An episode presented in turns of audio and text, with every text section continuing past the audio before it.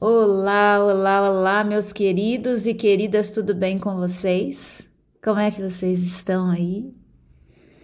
Vamos prosseguir aqui no nosso podcast essa semana, mais um episódio para a gente conversar sobre, sobre o mundo dos afetos, o universo dos afetos. Semana passada a gente conversou aqui sobre a Conceição, recebi muita mensagem de gente contando as histórias aí das suas das suas conceições, né? Daquelas não só mulheres, mas homens também, tocados pelo espírito de alguma forma. Eu acho que isso chega a ser um movimento divino, né? Dentro do nosso mundo, desse mundo doido que a gente vive, é um movimento divino quase. É, de conexão com a própria afetividade, com o universo íntimo e profundo dos afetos. E a gente conversou semana passada um pouquinho sobre essa questão, né? Eu acho que eu me arrisquei muito. eu, como sempre, ousando aqui, tentar trazer para um, uma conversa, para um diálogo, para a linguagem, um exercício que não existe. Não existe como a gente capturar ele de forma prática, sabe? Não tem como a gente falar sobre afeto, a gente tem que sentir a gente tem que experimentar, a gente tem que provar, a gente tem que deixar fluir os afetos. Falar sobre afeto é inútil. É algo como é, enxugar gelo, né? Como a gente diz. É algo inútil. Porque nos esvazia da possibilidade imensa de sentir o que é o afeto. Existem coisas que não foram feitas para ser compreendidas, para serem compreendidas, para serem tomadas pela linguagem e utilizadas dessa maneira, né, cognitiva praticamente, né? O afeto é uma delas. É muito difícil falar sobre isso.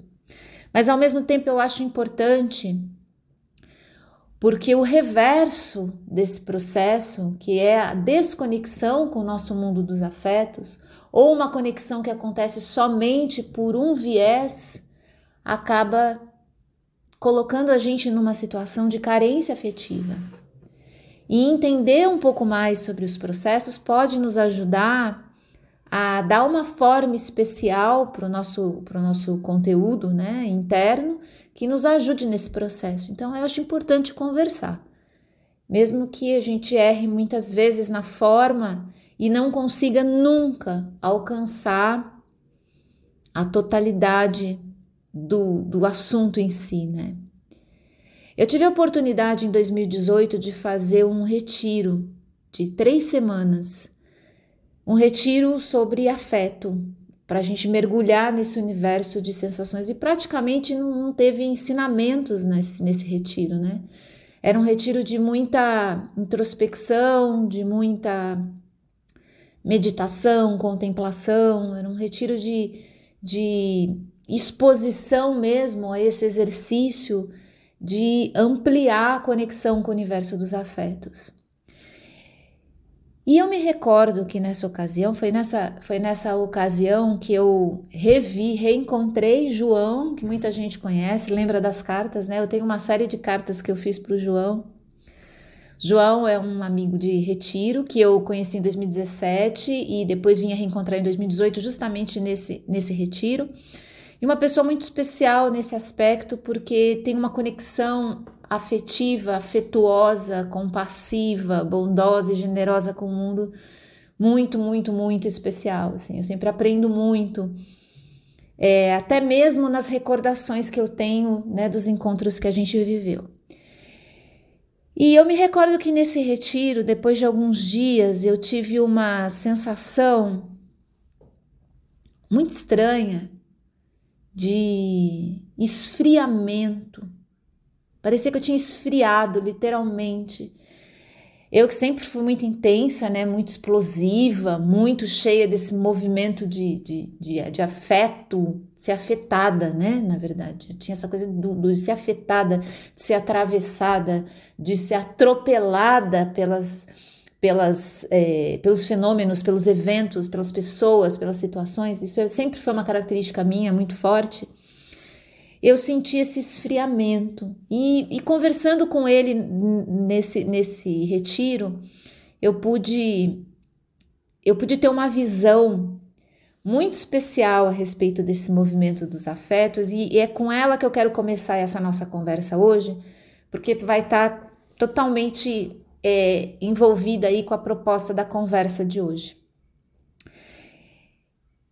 Eu fiquei abalada com isso, porque eu falei, puxa vida, eu vim para cá para me aprofundar nessa possibilidade de resolver minhas carências afetivas, de trabalhar mais profundamente essa entrega, essa abertura. Eu já tinha consciência que afeto é entrega, é se abrir, é se interessar pelo outro de uma tal forma e pelo que está acontecendo também que coloca a gente num fluxo interno muito potente de, de ser envolvido e envolver as coisas com uma energia especial, né?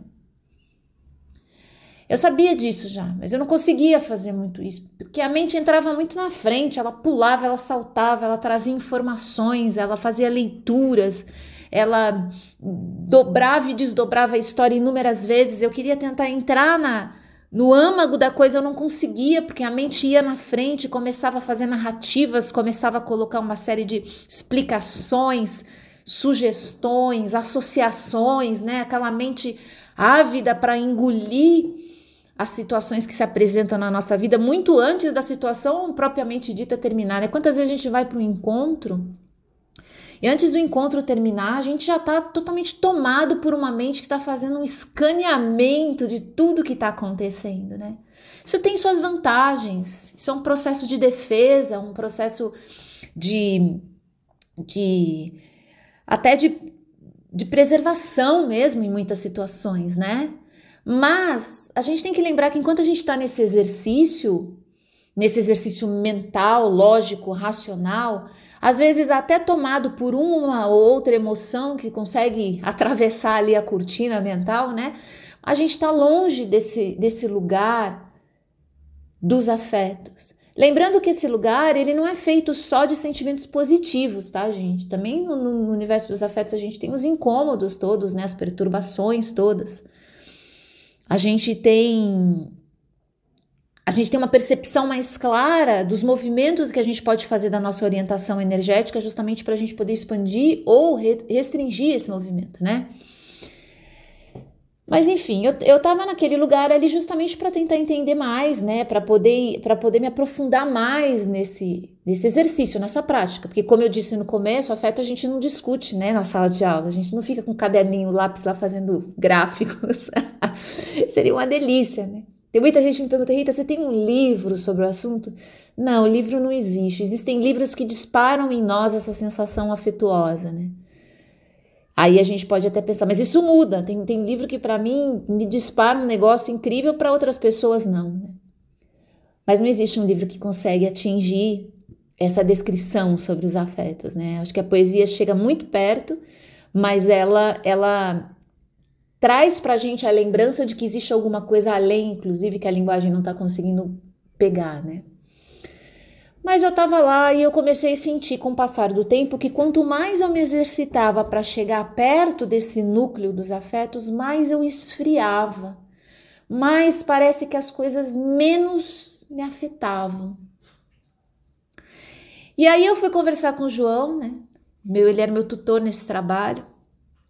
E eu falei para ele que eu não queria aquilo. Eu não queria ser uma pessoa que sente menos. Eu queria orientar melhor as minhas reações, a maneira como eu vivo dentro desses sentimentos, mas eu não queria ser diferente. Porque eu já percebia que aquilo era para mim um, um, movimento de vida mesmo, sabe? Eu não queria ser diferente, eu não queria perder isso. Eu não queria ficar blasé assim no mundo, sabe? As coisas acontecendo e eu não sentindo nada. Eu não via vantagem nisso. Até hoje eu não, eu não vejo vantagem nenhuma. Aliás, eu sou, eu sou muito descrente disso, sabe? Porque eu não acho que é isso que salva o mundo. Não é o fato da gente sentir mais que salva o mundo, que a gente, a gente ter mais sensível, a gente ter né, mais vulnerabilidade, mais fragilidade, enfim. E eu fui percebendo esse esfriamento, né? E aí, conversando com ele, ele me disse uma coisa muito interessante. Ele fala, ele, ele levanta, né, nessa ocasião para mim uma uma ideia que até hoje me persegue de uma maneira muito muito produtiva. Né? Ele, ele me questionou do seguinte: ele disse, Rita, será que o que você chamava de afeto era de fato um movimento em que você estava afetando o mundo e sendo afetada? Ou era um movimento condicionado já de te colocar nessa condição? E agora, quando você sai desse olhar superficial, você vai para o olhar mais profundo, você percebe que realmente o que tem a capacidade de nos afetar profundamente e que nos envolve a ponto da gente é, é, provocar esse afeto também são, são muito menos coisas do que a gente imagina. A gente vive num sistema hiper estimulador de sensações e de percepções.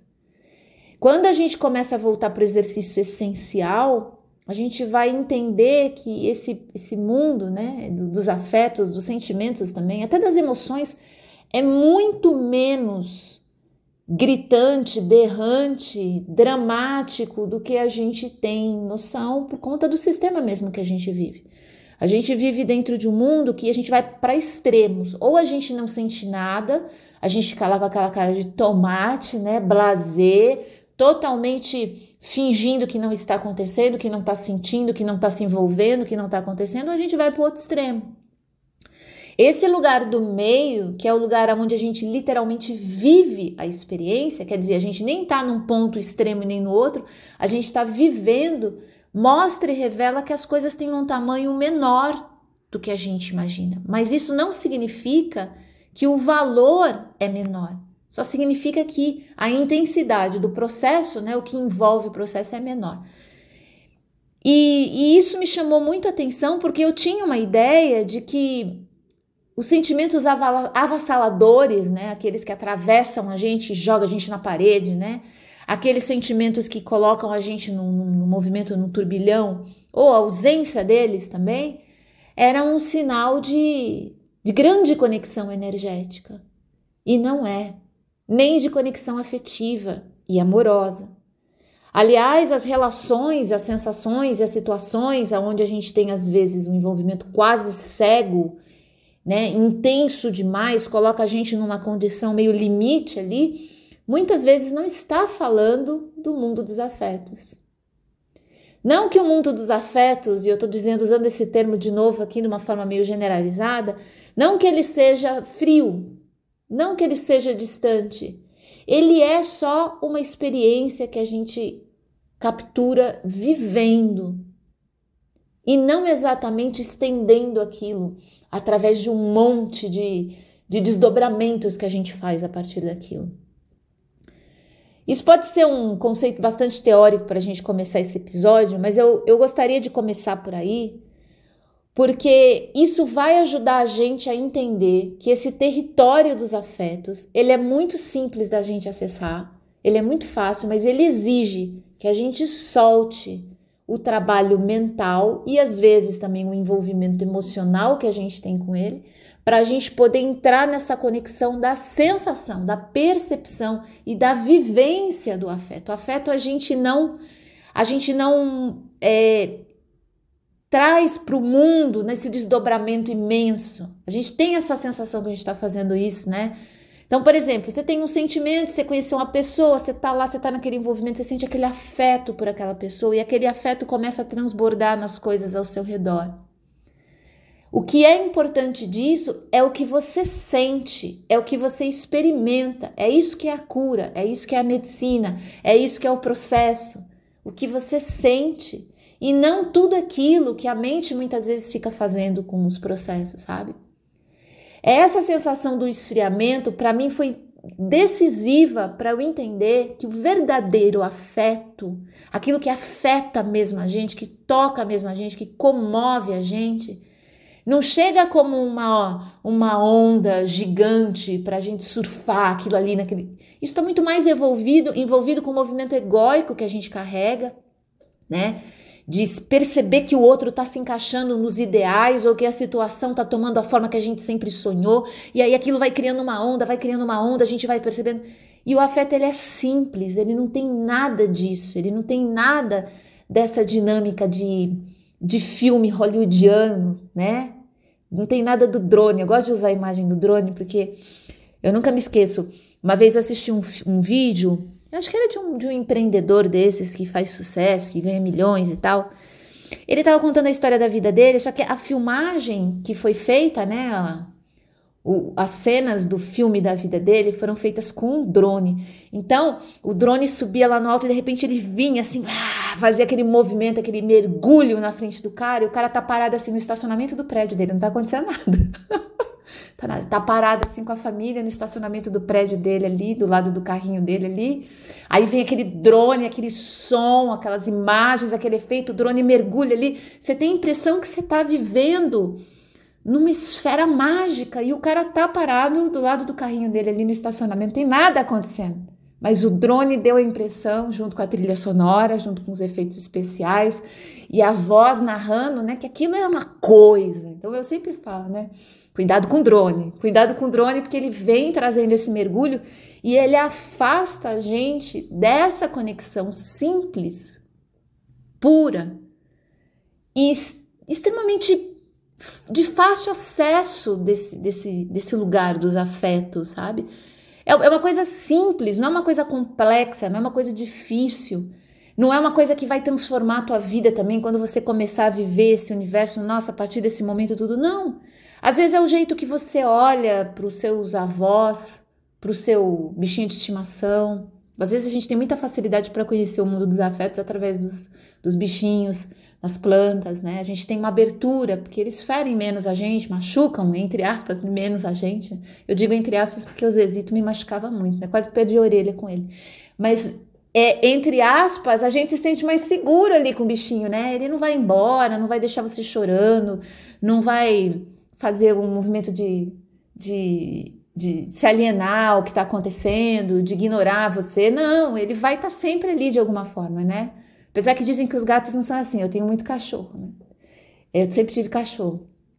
E mas eu acho que a gente tem uma conexão com, esse, com esses bichinhos que é muito mais de abertura, né? Sempre quando eu vejo uma pessoa dizendo que gosta é, mais de, de bicho do que de gente, eu entendo que é o canal do afeto dela que se abre muito mais para ela viver essa experiência nesses lugares do que em outros.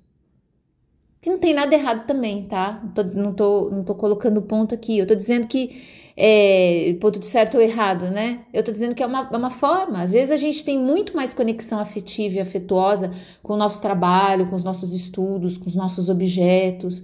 Eu já vi gente, por exemplo, né? Eu que gosto de livros, gente mexer na estante de uma forma que era como se estivesse tocando o corpo de uma amante, assim bonito demais de ver, sabe? O toque nos, nas lombadas, tirando o livro, mexendo, colocando. É uma coisa é impressionante como é, a gente tem uma conexão com aquilo extremamente carregada dessa porção afetiva e a gente às vezes não percebe, né?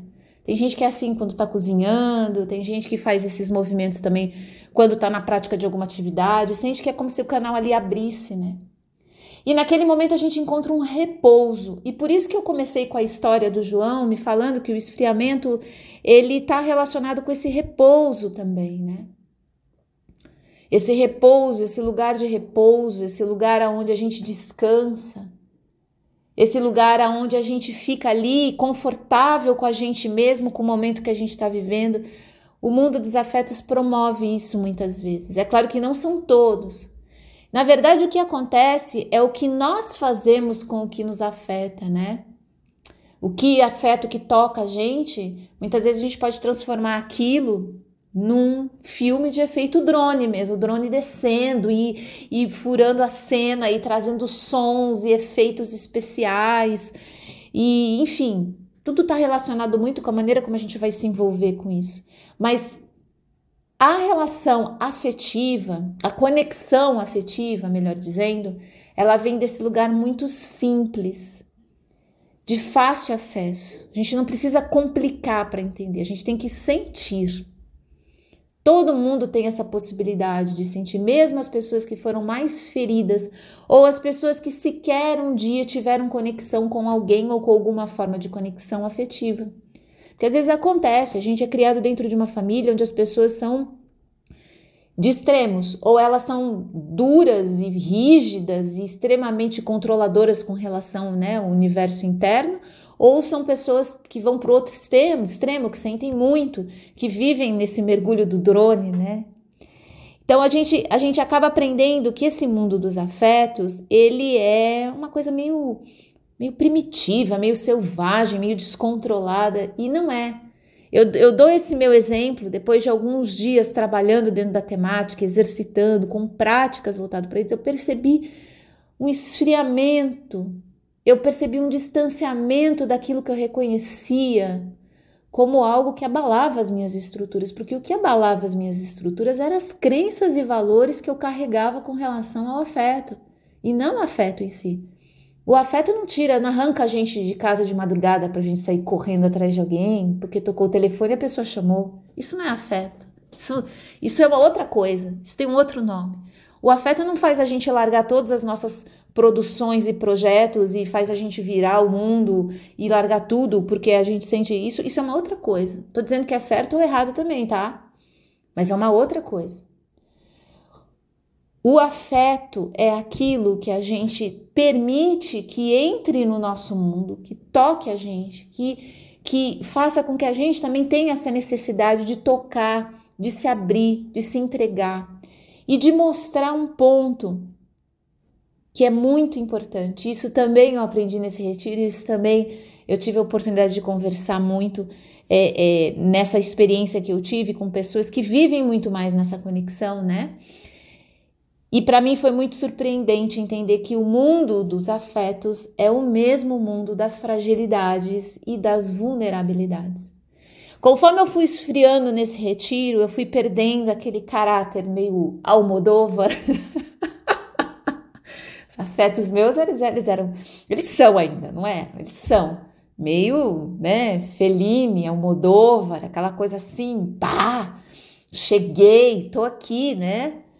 Conforme aquilo foi se esvaziando, foi chegando nesse lugar mais tranquilo, mais sossegado. Puxa vida, que estranho, né? Não tem música, não tem aquele bolero no fundo, não tem, não tem uma Maria Bethânia aqui em lugar nenhum, não. Eu fui percebendo que esse lugar dos afetos também era cheio dos pontos que realmente tocam a minha essência, tocam a minha alma de alguma forma, vamos dizer assim. Porque tem coisa que toca o nosso, a nossa estrutura egóica, né? Então a gente tem lá uma mente cheia de, de, de, de, de processo. Vou dar um exemplo aqui para ficar mais fácil. Imagine que você é, assistiu um filme lá e no filme tem uma cena em que os personagens vivem um momento muito dramático com uma música. Aí, em algum momento lá na frente, você ouve aquela música e você entra naquela sensação dramática daqueles, daqueles personagens lá do, do, do filme que você assistiu. Isso é um movimento de associação da mente com relação àquilo. Mas quando você traz aquilo para o teu corpo e você começa a sentir aquele drama que não é seu, que você não viveu, mas que você, você capturou de alguma forma em algum momento, ou até coisas que você viveu, mas que estavam relacionadas com o momento do passado e não mais com o presente, a gente já está fazendo uma viagem distante da realidade e preso dentro de uma estrutura que conversa muito mais com os valores que a gente deu, por exemplo, para aquela música. Não é a música em si que está tocando você. Isso nem significa que seu núcleo afetivo está sendo tocado. É isso que eu quero lembrar aqui, que é importante a gente entender. Que quando a gente ganha essa consciência do que está tocando as nossas crenças, os nossos valores, os nossos ideais, não é que isso é ruim, tá? Mas isso não é o que vai alimentar mesmo a nossa alma. Então não adianta, às vezes você tem lá uma, um trabalho que te traz grana, que te traz realização, né, no nível, no nível de, de, de conquistas profissionais, mas você não tá sentindo que aquilo tá alimentando tua alma. E aí, a piração que dá na cabeça, né? Pô, o que que tá acontecendo de errado comigo? Tô ganhando bem, cheguei prof... no, no cargo que eu queria, tenho reconhecimento, todo mundo gosta do que eu faço e eu não tô bem, eu não tô feliz. Aí que é por isso que eu falei dessa questão que os afetos, o que nos afeta, o que nos toca, o que nos preenche a alma, não está conversando com esse movimento interno, dessa, dessa abertura que a gente tem para perceber as coisas. Isso, isso é um detalhe muito importante, porque muitas vezes a gente vai sentir isso. Você vai estar dentro do casamento perfeito, do trabalho perfeito, da viagem perfeita, você olha e fala assim, pô, mas e aí? Se você não tem consciência do que te afeta, do que realmente toca, alimenta e, e, e, e, sustenta a tua energia em movimento orientado, você corre o risco de passar muitos anos construindo um negócio que não vai te alimentar. É importante a gente entender o que realmente conversa com esse centro afetivo e amoroso. Então, é, essa consciência maior, ela traz para a gente a possibilidade da gente se conhecer nesse nível mais profundo. Que não é o, não é, e aí eu volto a dizer, não vai aparecer drones, efeitos especiais, ondas gigantescas, não é isso. É esse lugar interno que você sente dentro de você que aquilo toca você num ponto que te faz se abrir e, e, e projetar para o mundo também uma energia especial sua, que você cria, que você manipula ali também, né? E esse lugar aonde, da onde onde a gente sente isso, é também o lugar aonde fica as fragilidades, as vulnerabilidades, a sensibilidade, a nossa capacidade de capturar o mundo por sensores e perceptores muito, muito mais vivos, intuitivos, instintivos do que a gente pode imaginar. Quando a gente fala, por exemplo, de intuição, a intuição vem desse lugar dos afetos, o que nos afeta também, né? A intuição nos afeta, ela, ela, ela nos toca, mas é, é um sussurro, é um sopro, gente, é um toque. Aquilo dispara uma coisa dentro de você que você imediatamente começa a perceber que tem que tem uma uma, uma, uma um convite, vamos dizer assim, vamos mudar aqui, tem um convite que a sua intuição está fazendo para o teu sistema né, se movimentar de uma outra maneira. Passa também pelo, por esse mesmo universo, não, não um afetivo amoroso, né? Apesar que o afetivo amoroso também tem muito de intuição. Quantas vezes a gente não está ali conversando com uma pessoa e a gente tem uma sensação da presença dela em algum lugar dentro da gente que não é aquilo que está se passando ali.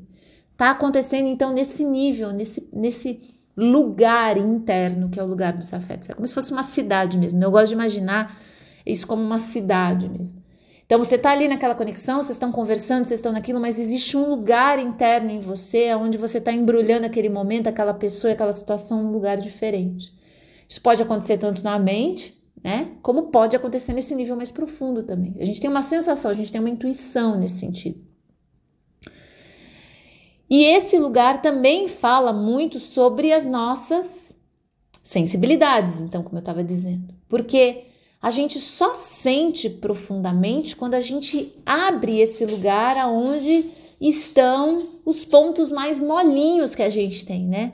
Eu gosto de usar muito esse tema, eu falo isso muito nos meus áudios, no meu trabalho, do interior molinho que a gente tem, que é o núcleo dessa cidade, né? É onde fica aquilo que, se alguém se alguém colocar uma pressão muito grande ali, a gente chora, literalmente a gente chora, a gente derrama, a gente derrete, a gente não não consegue sustentar a estrutura da persona que a gente criou para o mundo, né? Tem pessoas que têm uma conexão maior com esse núcleo molinho, tem outras que não. É importante diferenciar esse interior real, essa conexão real, genuína com o nosso universo essencial de uma mente que fragiliza a gente, né? E acaba colocando a gente nesse lugar, mas por um outro movimento. Eu tô falando aqui de uma abertura afetiva mesmo, né? Você pode assistir um filme e perceber o seu conteúdo molinho ali tocado por aquilo. Não é uma sensação menor do que aquela que você tem quando você tá ali se despedindo, por exemplo, de uma pessoa querida que tá que tá indo embora, né? Que tá partindo. Mas você percebe a diferença entre uma situação e outra? Que uma situação ela é hipotética, ela é criada dentro de um ambiente é, protegido, preservado, onde você só pode, você entra no seu interior molinho ali, mas como um visitante rápido, entende? Ali a gente vai muitas vezes praticando, né? Por isso que as histórias, os contadores de histórias são tão importantes na nossa vida, porque eles vão preparando a gente para esses movimentos, para esses momentos, nesses exercícios, né, lúdicos mesmo. Agora, o momento em que a gente está vivendo é o momento que a gente vai carregar aquilo para sempre. Acho que todo mundo aqui consegue entender, pelo menos, nem que seja no nível, no nível subjetivo, isso que eu estou falando. Que essa conexão com esse centro molinho, das fragilidades, das vulnerabilidades e a abertura disso para o mundo é que diferencia uma pessoa que está mais em conexão afetiva com o mundo do que outra que não está. Uma pessoa que está muito se protegendo, se guardando e tem muito receio de que alguma coisa machuque, né, que alguma coisa danifique de uma forma é, é, que, que não tem como voltar atrás depois, né? Ela não vai conseguir esquecer, quer dizer, aquilo vai tocar ela profundamente naquele, naquele lugar mais sensível, mais profundo do ser. Quanto mais a pessoa cria camada de defesa nisso, mais difícil é ela, inclusive com ela mesma e nas coisas dela do dia a dia, ter esse relaxamento para poder acessar esse lugar de repouso, de resfriamento, mas não um resfriamento ruim, né? Um frescor, vamos chamar assim. É uma coisa, imagina que você está num calor tremendo e você sente um ventinho fresco. Esse é esse lugar. Onde você vai poder sentir, entrar em conexão com as suas emoções, entrar em conexão com o seu universo é, mais profundo, sentindo também que ali as coisas não é que elas estão sobre o seu domínio, sobre o seu controle, mas elas têm o tamanho que elas realmente têm. Quando a gente está vivendo uma conexão profunda, afetiva, a gente está se expondo de uma forma violenta quase, né? É irrazoável. Para o mundo dos afetos, a gente não pode ter muita razão, tem que ser irrazoável o movimento. Você tem que se abrir completamente, você tem que se mostrar, você tem que mostrar esse núcleo nervoso, sensível, você tem que expor aquilo para o mundo, você tem que esfregar aquilo em cima das coisas que você está que você tá criando, que você está fazendo. Você tem que literalmente se expor para poder mostrar para o outro o seu afeto, o que te afeta, o que te mostra, o que te move. E o que te mostra esse interior é a vivência dele. Não tem como a gente pular essa etapa.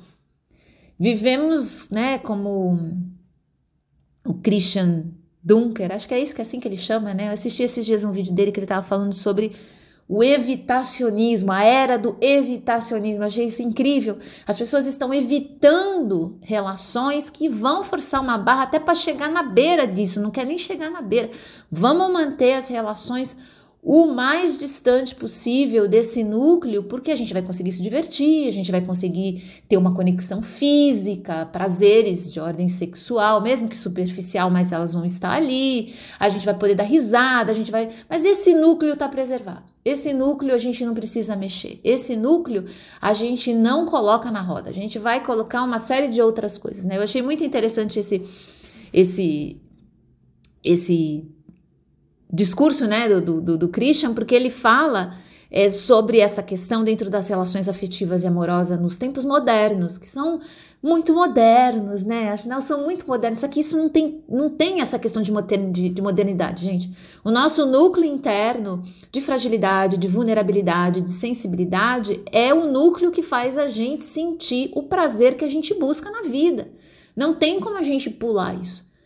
Eu quero sentir o mundo, eu quero absorver o mundo, eu quero viver uma história de amor incrível, eu quero ter um tesão imenso no meu trabalho, mas eu quero ficar naquela zona protegida e resguardada que os filmes de Hollywood me trouxeram para dentro de casa. Então eu posso ficar seis horas no sofá ali, fazendo de conta que eu estou experimentando tudo, é um exercício, né? Que, como eu disse, já existia inclusive no dos, dos, primórdios com os contadores de história. A gente tem esse exercício de se preparar, de experimentar, de testar de um lugar seguro, mas, gente, a vida não é isso. A vida não, não é esse monte de série, esse monte de filme, de livro. A vida é o que a gente vive mesmo. É o que de fato a gente olha para o outro, a gente toca. No caso, a gente não está podendo tocar muito, mas é, a, gente, a gente tem essa aproximação do núcleo nervoso, sensível e amoroso do outro e vice-versa. Se a gente está numa relação em que isso não acontece, porque um dos dois está tá muito ocupado maratonando alguma coisa, né? É, é uma situação delicada. A gente vai ter que repensar muita coisa. E eu volto a dizer. O mundo dos afetos não é o mundo do drone, tá, gente? Por, por isso que eu comecei falando sobre isso, porque para mim também foi uma surpresa. Eu achava que quando eu estivesse nesse lugar, eu ia sentir praticamente a Piaf cantando no meu ouvido. Aquela tensão, aquele, aquele envolvimento, aquela sublimação. E não é, isso é uma construção de um sistema que usa, utiliza do nosso ego que coloca essa coisa de, dessa necessidade de ser muito especial e não é. A gente vai sentir inclusive uma calma, um silêncio, uma conexão com alguma coisa maior que a gente não tem nem ideia do que é. E desse lugar a gente vai poder abrir o nosso universo mais frágil para o outro conhecer. Isso é bonito demais, isso é significativo demais. Quando a gente é muito pequenininho, a gente está lá com o papai e com a mamãe, que muito possivelmente vivem essa experiência de um lugar bastante complexo também, difícil. É, quando a gente começa a mostrar esse nosso mundo, esse nosso mundo interno, o papai ou a mamãe sempre chega e começa a orientar a gente: olha, você não pode você não pode sentir tanto quanto você sente. Você não pode viajar tanto na maionese quando você viaja. Você não pode se apaixonar tanto assim pela primeira pessoa que aparece. Você não pode ficar tão agitado e ansioso porque você vai no Play Center amanhã. Vocês não sabem o que era o Play Center, gente. A gente nem dormia na noite anterior que tinha excursão, não era? Tinha que tomar um, um eu tomava. Ai, gente, eu era tão terrível eu vou interromper a história para contar um negócio. Eu adorava melhorar o infantil, né? Acho que nem sei se existe ainda aquela, aquele comprimidinho rosa docinho. Tinha sabor de morango, era remédio. Aquilo é a S, né? Melhorar o infantil, chamava melhorar o infantil. E minha mãe, sempre que eu tava doente, me dava aquilo. E quando era a época da excursão do Play Center, eu ficava tão agitada que eu ia ter o passeio com a escola, que eu ia ficar com os meus amigos num parque. Aquilo era um ponto alto do ano, né, gente? Era o ponto alto do ano para para eu que era uma criança carente, meu, aquilo, carente afetiva, né? No digo carente afetiva, aquilo era um momento em a consagração. Eu com mais de, sei lá, 40, 50 amigos num parque de diversão, aquilo era glória, era o momento do ano. Eu começava a ficar muito agitada, então eu entrava no, na, no, quarto da minha mãe, abria a gavetinha de remédio dela e tomava três, quatro melhorais infantis, porque minha mãe me dava aquilo para eu melhorar. Martin Virgem, isso chama, né? Então eu tomava uns três e ia deitar, ai, esperando melhorar, né? Porque era, afinal era um melhoral infantil e não passava. A agitação, a ansiedade continuava. Mas aquilo, é, dentro da família já era contado pra gente que a gente precisava melhorar, né? A gente não pode sentir isso. Não ensinaram pra gente a lidar com esse movimento emocional com esse com essas ondas e tudo isso virou o reino dos afetos para gente. Tudo isso virou a nossa capacidade de se envolver com o mundo, mas não é exatamente assim. Não é dessa forma. O jeito que a gente vai trazer a nossa energia para o mundo, sim, está relacionado com esse mundo mais profundo dos afetos, com essa nossa capacidade de confiar que a gente tem sim condição de se abrir, de se mostrar, de se envolver, de ficar nervosa sem dormir e no dia aproveitar ali ainda, que é natural, que é normal, que é humano. Dá trabalho lidar com a nossa humanidade, né? Dá trabalho lidar com, sei lá, precisar de três anos para esquecer um relacionamento de um mês que deu errado. Quem que aceita um negócio desse? Eu, eu acho, eu vejo, inclusive, eu acho bastante é, é, interessante isso que muita, muitos profissionais da área acham que isso não pode acontecer, não. Pô, se você se relacionou um mês, como é que você vai ficar três meses, três anos de luto por aquela pessoa? Tem uma coisa que tá errada com você. Será que tem uma coisa que tá errada? Será que não é um exercício até de linhagem de ancestralidade, de trabalho com o luto que não foi feito, porque pai não fazia, mãe não fazia, os irmãos, as tias, as avós, ninguém fazia esse exercício de luto, todo mundo simplesmente sufocava o negócio ali num cantinho interno. Aí quando você tem uma oportunidade, você tem uma condição e você vai fazer isso, tem sempre uma voz que está dizendo: não, você não vai fazer isso, não, porque isso aí não, não, não, você tem que ir pro próximo, você tem que mudar o esquema. Esse, esse evitacionismo, aí voltando com a expressão do, do, do, do, Christian Dunker, que eu acho que é esse o nome dele, gente, me desculpa se eu estiver errando, eu não, não, não, recordo muito bem, é Christian Dunker, Dunker, agora me desculpa, mas ele usou esse termo, eu fiquei, eu fiquei muito cativada por essa expressão, porque a gente entra nesse processo do tipo, não, não pode fazer isso, tá perdendo tempo, só que a gente tá perdendo tempo quando a gente tá longe da nossa humanidade, a gente está perdendo tempo quando a gente está longe das nossas fragilidades, quando eu estou longe da ansiedade para ir no parque de diversão com os meus amigos. Se isso sou eu, se isso se apresenta para mim, Isso não significa que eu sou só isso, entende? Que eu sou a, a desequilibrada em pessoa que precisa melhorar. Agora, esse, esse tanto de coisa que a gente aprende quando é pequenininho, é óbvio que não veio da nossa cabeça, né? Isso aí a gente aprendeu dentro de casa, a gente aprendeu com os nossos pais, a gente viu isso na TV, a gente viu isso, enfim, com a nossa família, com os nossos amigos ali. Ninguém tem muita noção de como lida com esse universo dos afetos e por isso cria metodologias que facilitam a aproximação para você não sofrer tanto, para você não precisar passar três anos cuidando de um luto porque você se apaixonou por uma pessoa em um mês. Ó, oh, que triste fim de Policarpo Quaresma, né? que coisa maluca. Isso pode acontecer com qualquer um, gente. Isso pode acontecer. Assim como pode acontecer de você terminar um casamento de 20 anos e você não não conseguir elaborar aquilo no primeiro ano, por exemplo. Demorar, sei lá, cinco anos para você um dia por que não? Porque você não, o seu sistema está tá em outro movimento. É humano, faz parte. Pressionar as coisas internas para acontecer de uma outra forma é que é uma questão mais difícil. Agora, a gente sempre sabe quando a gente está se afastando do nosso núcleo afetivo e amoroso, quando a gente está desconectado dele, porque a gente não vê graça nas coisas. A gente parece que está ligado no automático.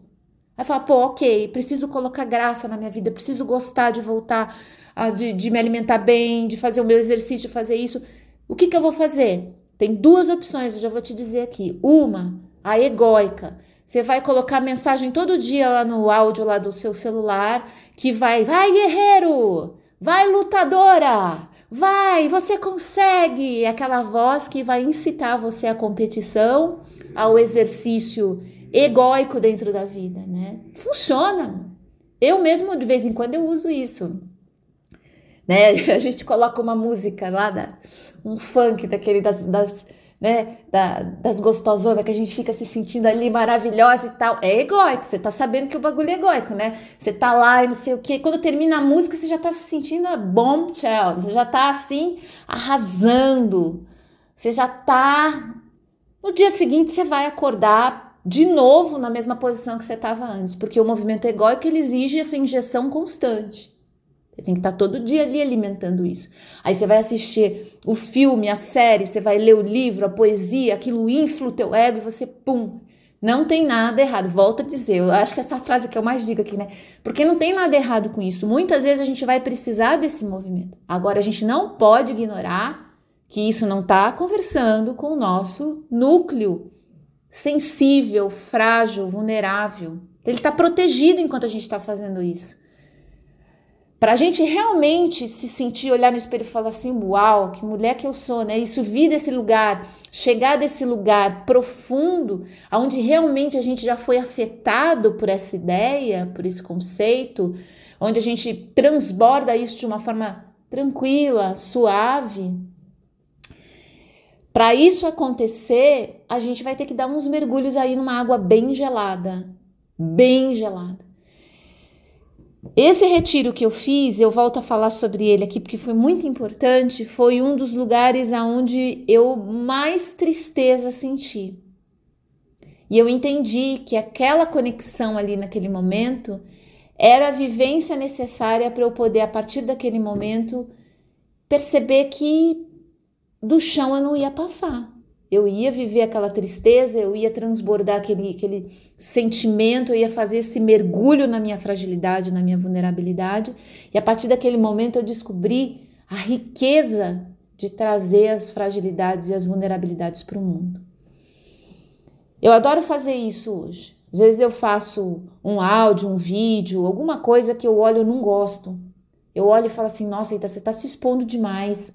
Você está você tá falando coisa demais. Você tá meio bizarra nesse negócio aí, as pessoas vão, vão ficar julgando você, né? Você não vai dar uma impressão errada com isso? É, às vezes eu passo uma mensagem daquela vontade de cancelar, né? Falo, Pô, você vai se expor desse jeito, dizer pra pessoa que você gosta, que você tá sentindo saudade, você vai fazer isso mesmo? Aí que eu percebo essa vozinha que não deixa, que tá protegendo a gente, tá querendo colocar a gente dentro do filme do drone, para a gente não precisar de verdade acessar aquilo que pega, aquilo que incomoda. Eu aprendi nesse nesse retiro, inclusive, a fazer um exercício de muita exposição da fragilidade e da vulnerabilidade, colocá-la inclusive na frente das nossas qualidades e capacidades. Putz, aí é demais, né? Aí você tá, aí você tá chutando o pau da barraca, Rita. Parou, parou, parou. Antes de eu falar do que eu sou capaz, do que eu sou boa, do que eu consigo, do que eu ofereço, do que eu arraso, você está sugerindo que eu chegue mostrando o meu interior frágil e vulnerável, que eu já chegue ali, né? Porque a gente vem com uma ideia da vitimização, né? A gente já imagina a, a, a vítima frágil e não é nada disso. Ninguém, todo mundo tem um centro frágil e vulnerável, que vai se expor, que tem medo de rejeição, que tem medo da anulação, que tem medo de ser ignorado, todo mundo tem isso. Mas a gente acha que a exposição disso enfraquece a gente diante dos outros. E sim, diante de algumas pessoas a gente vai virar um negocinho minúsculo porque a gente está mostrando aquilo. Essas pessoas não nos interessam. Essas, essas pessoas não nos interessam para a proposta que a gente tem. Não que elas estejam erradas, volto a dizer mais uma vez. Elas estão vivendo um momento de consciência dela, mas essas pessoas não nos interessam para o experimento que a gente está querendo, porque ela não vai adiantar. Se essa pessoa olha para a gente quando a gente está dizendo, olha, eu sou assim, eu sinto assim, eu penso assim, tô num processo de evolução, tô trabalhando as minhas coisas aqui, mas eu sou frágil nisso por conta disso. Eu tenho essa consciência. Se essa pessoa olha para você a partir daquele momento e te coloca num lugar inferior ao que era antes, quando você camuflava aquilo, essa pessoa não nos interessa para o nosso experimento afetivo e amoroso, gente. Não tem como a gente obrigar essa pessoa a começar a achar a gente o máximo porque a gente está expondo o que a gente quer. Essa pessoa simplesmente ela não interessa para o nosso experimento. Ela não está errada, ela não precisa ser agredida, ela não precisa ser expulsa da brincadeira, né? Eu, quando era criança, eu expulsava demais os amigos que não queriam brincar do meu jeito. Não precisa expulsar. Mas a gente tem que ter consciência que essa pessoa não interessa para o nosso experimento afetivo. Não tem como a gente tocar. Não tem como a gente adiante. É a mesma coisa de você ir lá, você é torneiro mecânico, né? Você trabalha é, é, fazendo esse tipo de serviço. Aí você vai num lugar onde não tem a necessidade do seu serviço e você fica ali todo dia oferecendo a sua moedinha. Todo dia você tá ali oferecendo seu serviço, pedindo, né, uma oportunidade. Pô, mas ali não tem, não tem espaço para você exercitar a experiência que você veio fazer. Então, não adianta. É a pessoa que olha para você e julga e fala: "Nossa, que ridícula. Nossa, que sem noção. Nossa, mas por que, que ela fez isso?" Não vou curtir essa foto, não vou curtir esse vídeo, não vou, porque ela exagerou. Hoje ela exagerou. Hoje ela, hoje ela exagerou no pó de arroz. Entende? Hoje ela exagerou no tamanho do brinco. Não dá para ver a cara dela porque o brinco tá muito grande.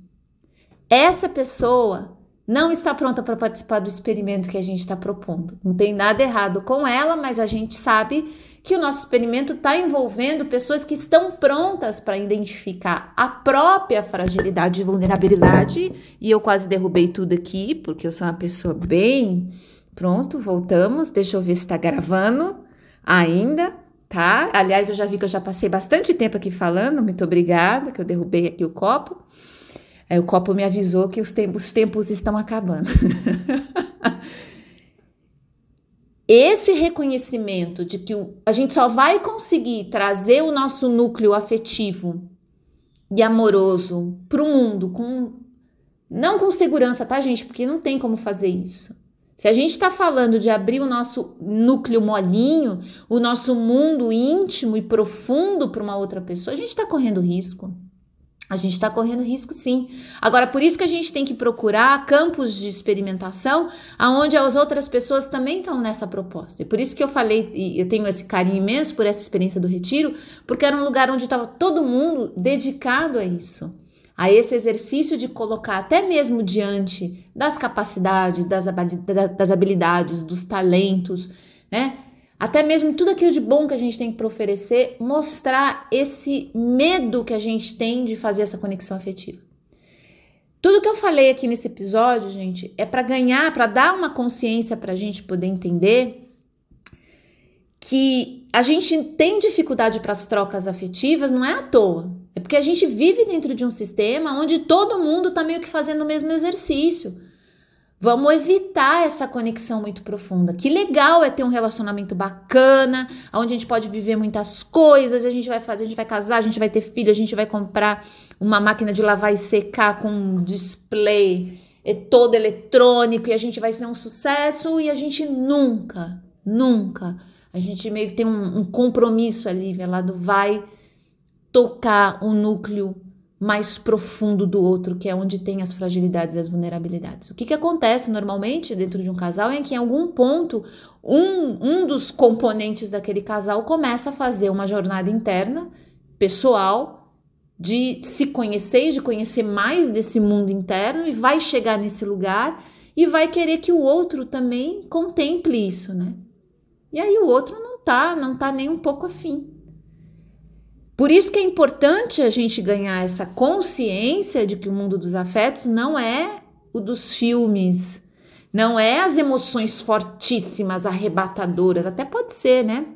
O início, mas essa essa cena toda que a gente cria em volta, isso é uma construção da mente que acaba disparando emoções e acaba envolvendo um monte de coisa. Os afetos mesmo são simples, são muito simples envolve as coisas mais, mais comuns, né? Quando eu falei da Conceição semana passada, muita gente reconheceu isso. O toque na cabeça, o jeito que prepara o, o ovo, que serve as crianças, que lava a louça, que cuida dos objetos pessoais.